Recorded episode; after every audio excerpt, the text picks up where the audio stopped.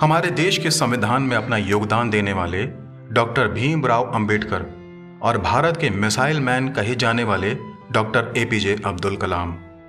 क्या आप जानते हैं इनको किस बात का सबसे अधिक शौक था?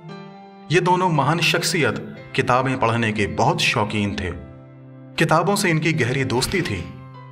ऐसे ही बहुत से लोग हैं जिनकी किताबों से गहरी दोस्ती रही है, अर्थात पढ़ना उनकी आदत में था। आज के समय में देखने में आता है कि लोगों में से पढ़ने की आदत खत्म सी हो गई है और किताबों की जगह मोबाइल फ़ोन ने ले ली है। आज के समय में लोगों को मोबाइल फ़ोन द्वारा सोशल साइट्स पर वीडियो अपलोड करने का और उन्हीं वीडियो को देखने का जुनून देखने में आता है। जितना लाभकारी किताबें हैं, उतना लाभकारी मोबाइल नहीं है।